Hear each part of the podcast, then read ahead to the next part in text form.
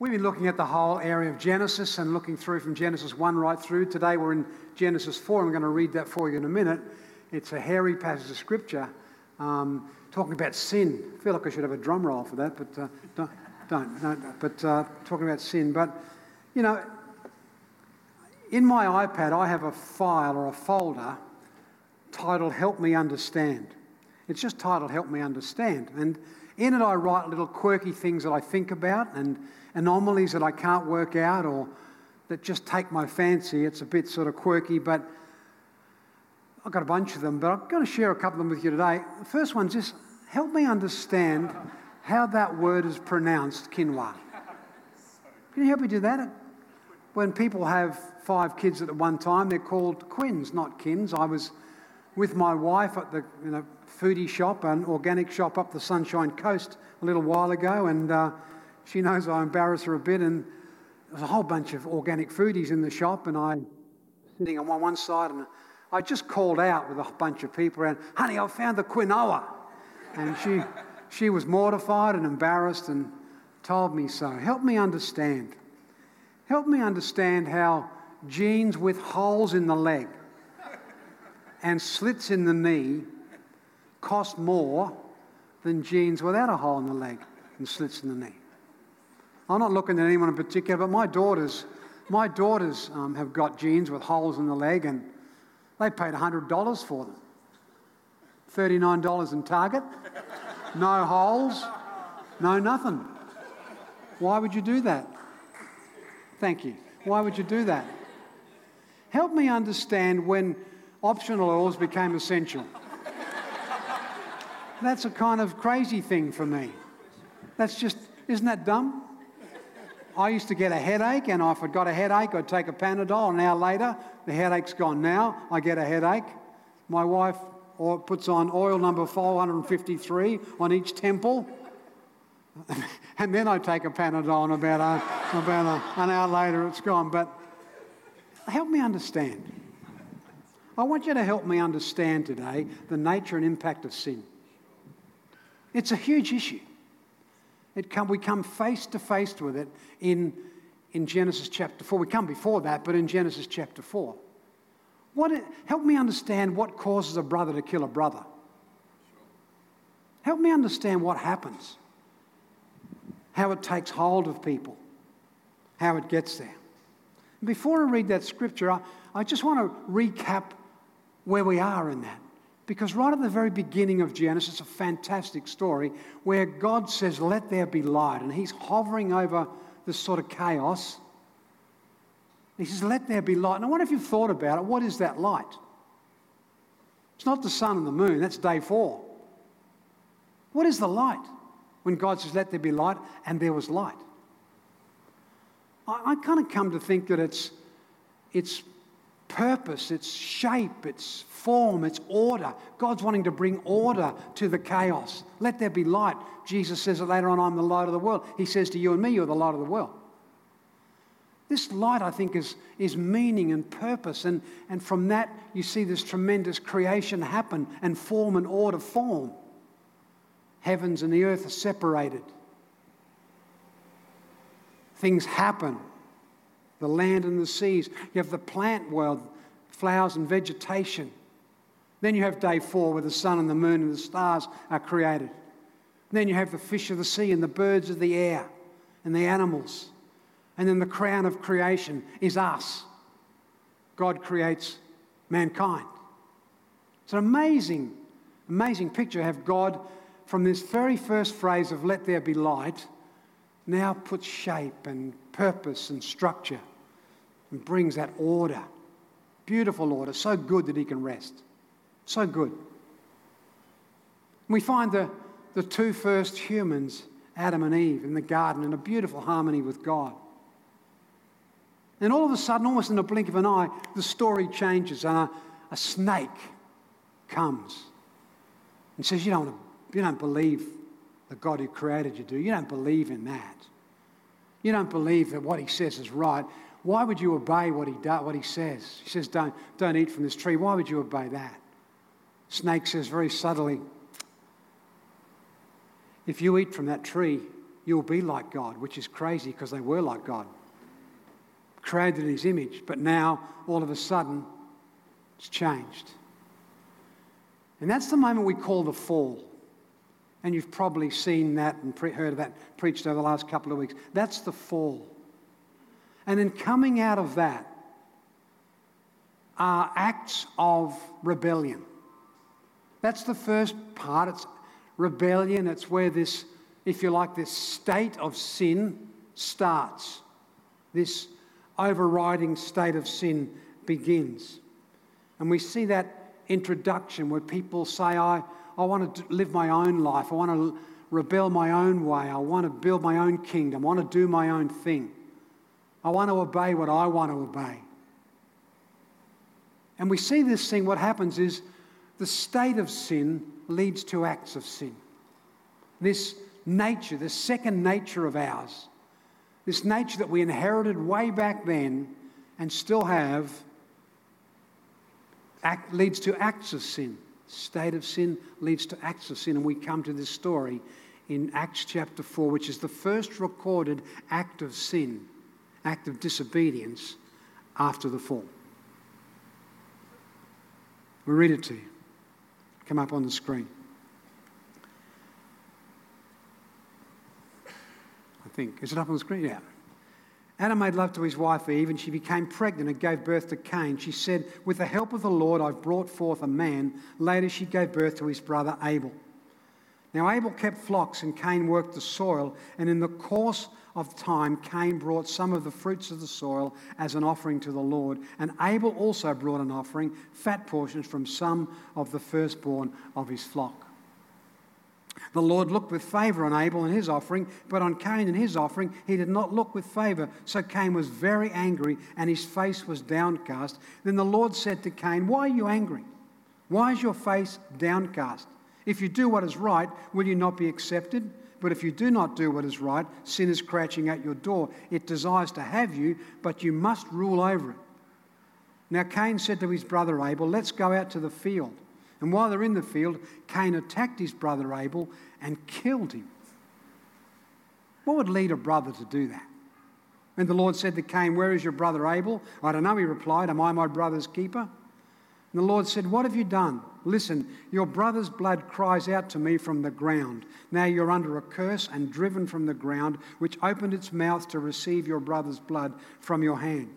When you work the ground, it will no longer yield its crops for you. You'll be a restless wanderer on the earth. Cain said to the Lord, My punishment is more than I can bear.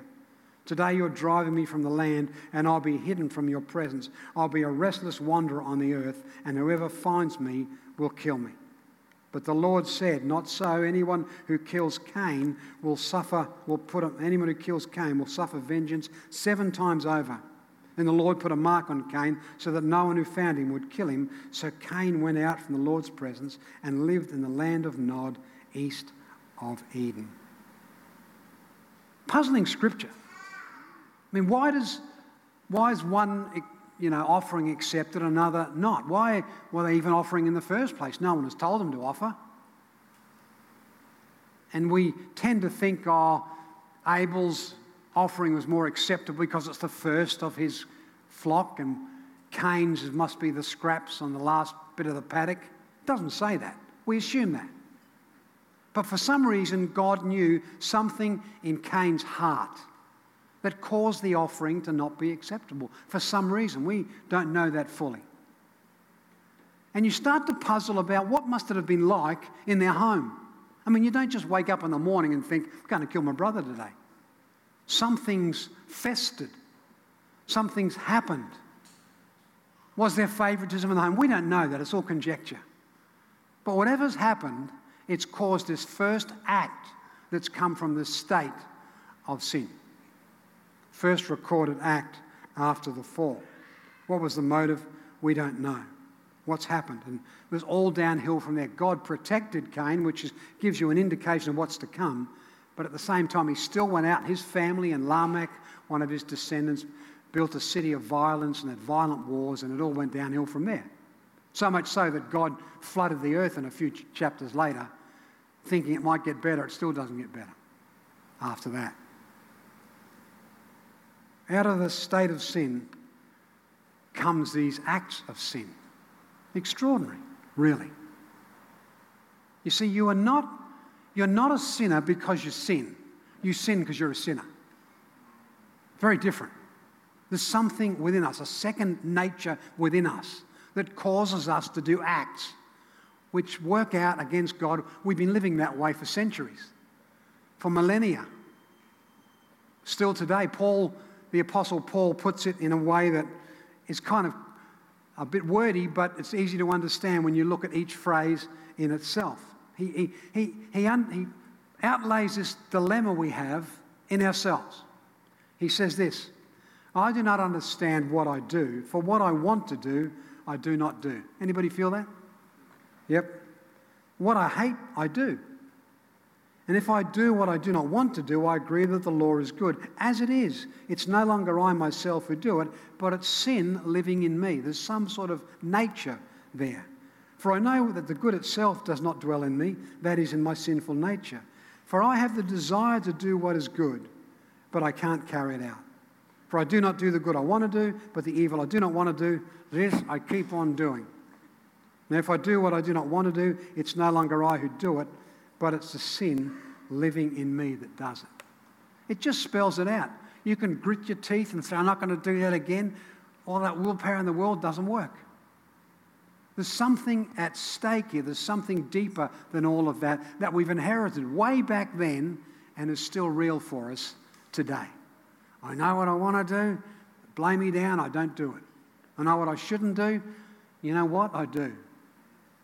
Paul just spells out that dilemma that is ours in our life. And in the old, old covenant, the old ways, the Old Testament, there's a setup, a whole complex, convoluted way of trying to deal with that. There was a whole bunch of offerings and a whole bunch of sacrifices and a whole bunch of feasts that people had to do. They were sort of complex things. And then there was only a, a few, a, small set of people who could do it for you called priests.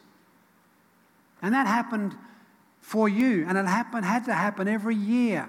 Every year, the same thing more offerings, more sacrifices, more feasts, more priests to do it for you. And the year after, and the year after, and the year after. And it became so convoluted. You know the difficulty with sin? The trouble with sin is we like it and rank it. We like it and rank it. That's, that's the trouble with sin. It actually is nice if we're really honest. It gets a hold of us. Way back in August 1973, there was an event in Sweden where a man called Jan Erik Olsson ran into the bank, the Credit Banken of Sweden, with a semi automatic shotgun, fired into the roof, and said, The party's just begun. And he was hoping to go in to that bank and rob it and get out quickly. Things went horribly wrong for Jan Erik Olsson, and he ended up in the bank taking four hostages, let the rest of the people go, took four hostages, three female bank workers and a male bank worker. And he made demands of the police outside. He's, he wanted his friend, a guy by the name of Clark Olofsson, who was in jail, released, to come be with him. And he asked for a Ford Mustang car to be parked outside the bank. You're going to make a fast getaway, get a decent car. So he got those, and then, but by day two, Olofsson and Olsson were on first name terms and well, lovely terms with the hostages. The police on day two were going to storm the building, and one of the hostages rang up the Swedish president, Olof Palme, and said, Please stop the police from bombing or coming into the building. They were more fearful of the police, the damage the police could do, than they were of what their captors could do. Day five, the police shot in tear gas and they decided to give up. And so they were coming out, and the police said, Okay, we want the hostages to come out first. The hostages said, No, we want Olsson and Olsson to come out first because they figured that if they came out first, they'd be greeted and then they'd, be, they'd leave the others and shoot them. That's what they thought. So they said, no, they've got to come out first. So they embraced on the door of the bank, and the two captors were taken off to prison, and the hostages released. Olsson got 10 years in jail for armed robbery, which was a very light sentence because none of those hostages would testify against him. They visited him in prison regularly. It's a phenomenon start to become now called the Stockholm syndrome, where you actually become attached to what is designed to harm you. You actually become embrace, you embrace what is actually set out for your harm. You see, we like sin. We embrace it more than we think. We actually don't mind it. I mean, it's, it's fun, isn't it? Gossip is good fun. A lot of fun in gossip. Theft benefits us. Sexual sin is momentary pleasure. Putting people down puts me up. Judgmentalism feeds my self righteousness. Telling a lie will save my skin. We actually like it. And not only like it, but we rank it. We rank it. Now, I know the consequences of different acts of sin are different, but it comes from the same place. We, we rank it, we say gossip's not as bad as murder, we say lying's not as bad as violence. And as I said, the consequence is different, but the, rea- the act that comes from the state hasn't. Sin is rife. We see it all around us. We do it. We like it. What do we do with it? And I just want to share a couple of thoughts with you about that. Jesus is good news for sin and sinners. If you don't recognize that in you, Jesus isn't good news. He's just Jesus, but he's good news. He's good news for sin and for sinners. And when you read through the Gospels, he doesn't talk a lot about sin, but he just deals with it in his stride. He just deals with it as it comes up. You know, many stories. There's a woman who's caught in adultery, and the implication is she's actually almost set up. She's brought into the marketplace by the religious police, so Jesus will make a decision that will trap him. And he sees her and ponders and just bends down and writes on the ground, on the stone ground. And I think it was just reminding the religious people that the finger of God was still at work. They'd seen that finger before. And then he stands up and says, Okay, whichever one of you have never sinned, throw the first stone. Just deals with it. They trickle off, left for the woman says, Where have your, con- where have your accusers gone? No one left. You're, no one to condemn you. I don't condemn you. But go and sin no more. He just deals with it. His disciples bring a man born blind. And they're debating, you know, the construct of the day, the context of the day was if something happened to you, something was the matter with you, that it was your individual personal sin. Who sinned, him or his father? Jesus said, Neither. But the Son of that the, the works of God would be seen. You see, God, Jesus just dealt with it. He managed it along it. Realize it's a regular thing in life we've got to deal with, and he just deals with it and, and he forgives. You know, you cannot talk about sin and repenting of sin and all those sort of seemingly heavy things without talking about forgiveness. And that's forgiveness on a vertical level and a horizontal level. You see, Jesus one day was asked by someone, Tell me the greatest commandment. He doesn't answer that question with one, he answers it with two. First one, love the Lord your God with all your heart, mind, and strength, soul. And the second one, which is like it, it's not second in terms of important, it's just second in terms of announced, because it's like it. Those two go together. It's forgiveness is crucial in this area of sin, horizontal or vertical. I want to show you a picture. It reminds me of a church service I went to a few years ago now. It was just a week before the 20th commemoration of the Rwandan genocide. I was in Rwanda, commemoration of an event in 1994 where almost a million people 99, yeah, not 1994, a million people were slaughtered in about a month in a tribal war, Hutus versus Tutsis were the two tribes. And uh, we visited this church service on the way out to the airport with a team of people. And as we were there, as I got into the service, an Anglican service, and the pastor came out to see, his name was Pastor Francis. He said to me, Tim, when it comes to the time in the service, would you read the scriptures and then introduce your team to us? I said, sure. It was a, it was a service started like today's, worship time and announcements. And he asked me up, and I read the scriptures and introduced my team. And then he said, Today we're going to pray for Christopher. That's Christopher. And we're going to pray for him and his wife, Christina, who wasn't there. Because, and Christopher was over to the side, he was the sound man. He was over about there where that door is on a four channel mixer connected to a car battery. And he called him over and uh, he said, Today we're going to pray for Christina, Christopher's wife, because, because of a campaign of the government, the, the person who murdered her mum and dad had confessed that week as to where he'd buried the bodies. It was the bottom of a pit latrine deep down. And, he's, and Pastor Francis said this this Thursday, we as a church are going to go, we now know where it is, we're going to dig up her parents' remains and going to give them a proper burial. And then he said, and we're going to pray now for Christopher. He said, Tim, would you come and help me? I'm a blubbering mess in the front seat. I said, sure. I came up, and fortunately, I didn't have to say anything because he was praying and I wasn't. But I opened my eyes while we were praying. I know you're not supposed to do that, but I opened my eyes while we were praying. And tears are running down Christopher's face, they're running down my face as we prayed for this guy whose wife was going to go that week with the church body and find the bones of her parents from 20 years earlier and give them a proper burial. One of the most amazing services I've ever been in. When I got out after the service, I found the backstory.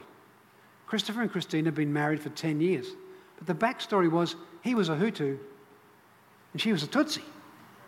So before they even thought about marriage, there had to be forgiveness.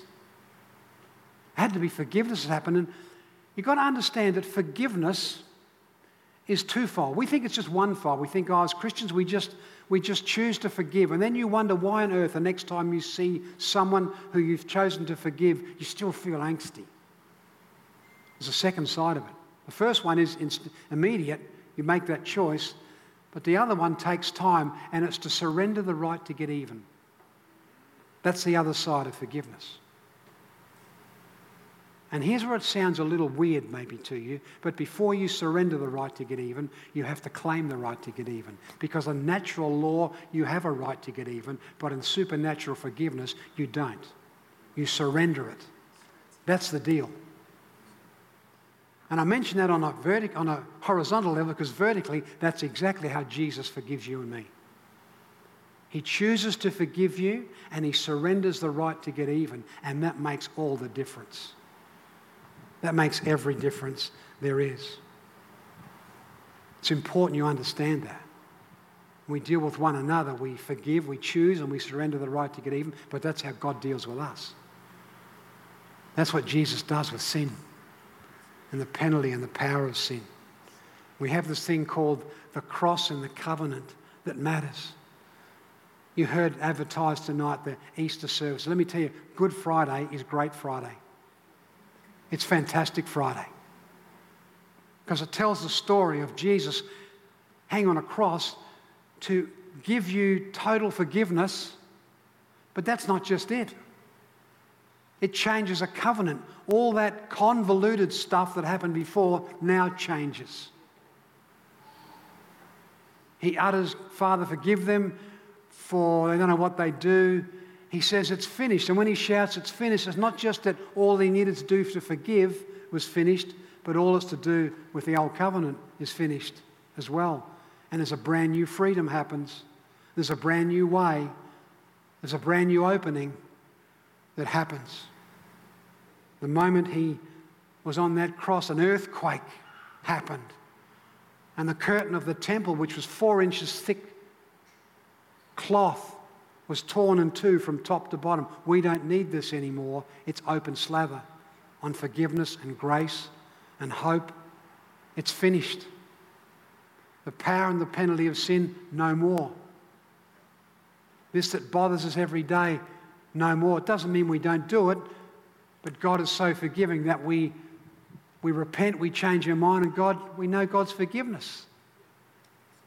It's not wait till the year's up. It's not certain people can do it for me. It's not certain sacrifices. It's a daily thing where we walk with Jesus. And He makes a difference in our lives. And there's a new covenant. We've got to know that. We read this in the book of Hebrews. For if there had not been, if there had been nothing wrong with that first covenant, no place would have been sought for another. But God found fault with the people and said, the days are coming, declares the Lord, when I will make a new covenant with the people of Israel and with the people of Judah. It will not be like the covenant I made with their ancestors when I took them by the hand to lead them out of Egypt, because they did not remain faithful to my covenant, and I turned away from them, declares the Lord. This is the covenant I will establish with the people of Israel.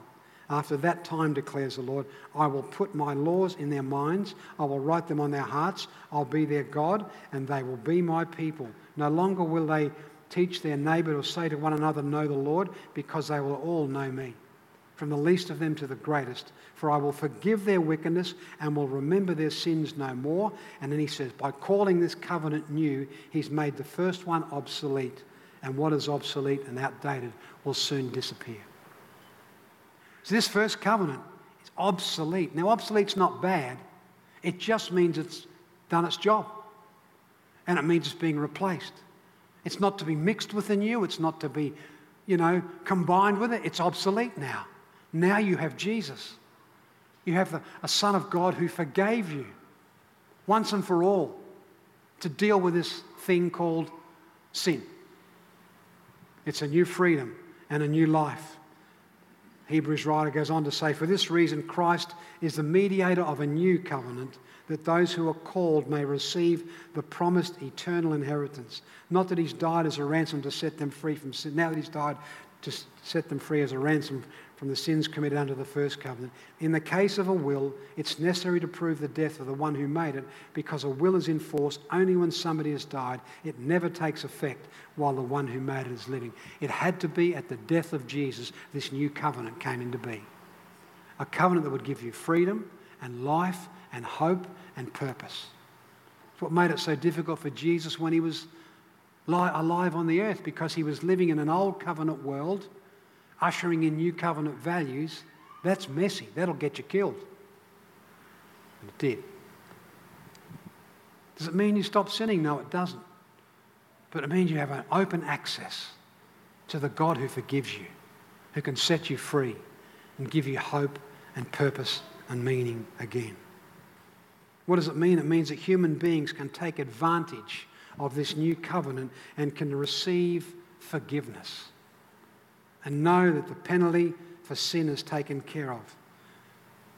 It, it, means that when we still act, commit, commit acts of sin, we can call upon that once and for all gift of Jesus and be forgiven and refreshed and restored and made new. It means there is no condemnation anymore for those in Christ Jesus. For the law of the Spirit and life has set us free from the law of sin and death. I've, uh, I've come, become aware more recently of this Japanese art form called kintsugi. Anybody heard of kintsugi? Kintsugi is an amazing art form. And what happens is if you break a bowl or a dish or a basin, earthenware bowl, dish, or basin, there are artisans, there are people who can have this gift of being put it together again with a lacquer and a glue with gold in it. And the deal with Kintsugi, the premise behind it is that you are more valuable if you're put together now in this way than you were before. It's a tremendous picture of the gospel. That of broken, we're broken people. We are people who are weighed down. We are people whose lives are sometimes all over the joint. But God has this capacity to take broken people and put us together in a way that gives us value and hope and purpose more than we've ever had before. That's the gift of Jesus for you and for me. I'm going to just ask you today to be a little vulnerable, to be a little brave, maybe have a little, be a little courageous. There may, you may be here tonight and, you know, there's areas in your life you need forgiveness from. You're holding something, it's burning. Or maybe there's people in your life you need to forgive or seek forgiveness from. And I, I want us to say tonight, let's not let that dawdle. Let's make a difference in that tonight. Let's, let's do something about tonight. Or you may be here and you've never, ever, ever come to the place of realizing that when Jesus hung on a cross and said it's finished, it meant it could be finished for you and the freedom can come for you. I just want to give 20, 30 seconds, no longer.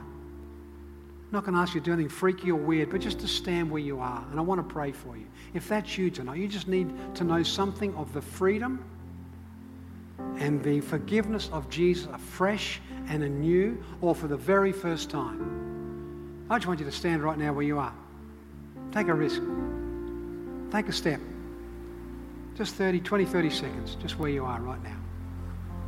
You just need to know something of the forgiveness of God, or you need to forgive someone or seek their forgiveness.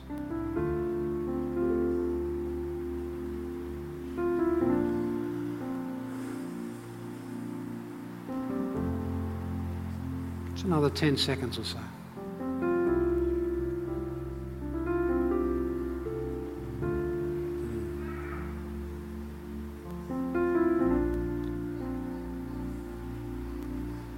Folks, thank you for your courage. I want to pray for you, and that's not easy to do.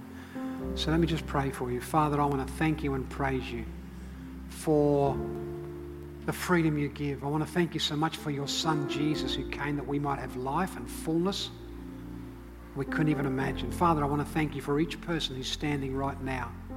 And in doing so, recognizing that there's, there's a need for some aspect of forgiveness.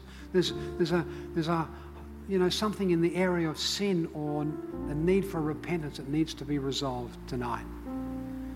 With someone in a horizontal way or whether it's in a vertical way with you, Lord God, I want to thank you. I don't know each person's story and I don't, know don't need to know each person's story. But Lord, you do. And I pray, Lord God, that freedom and forgiveness can flow tonight. And Father, I pray for people here for the very first time who've, who've come to the place of saying, I want to accept what Jesus done for me afresh or for the very first time. Lord, tonight it'll be a new journey. It's a new freedom. It's a new, a new beginning. Father, I want to thank you for that. And I pray, Lord God, that we would know the work of your Spirit in bringing forgiveness and life and hope to us. In Jesus' name.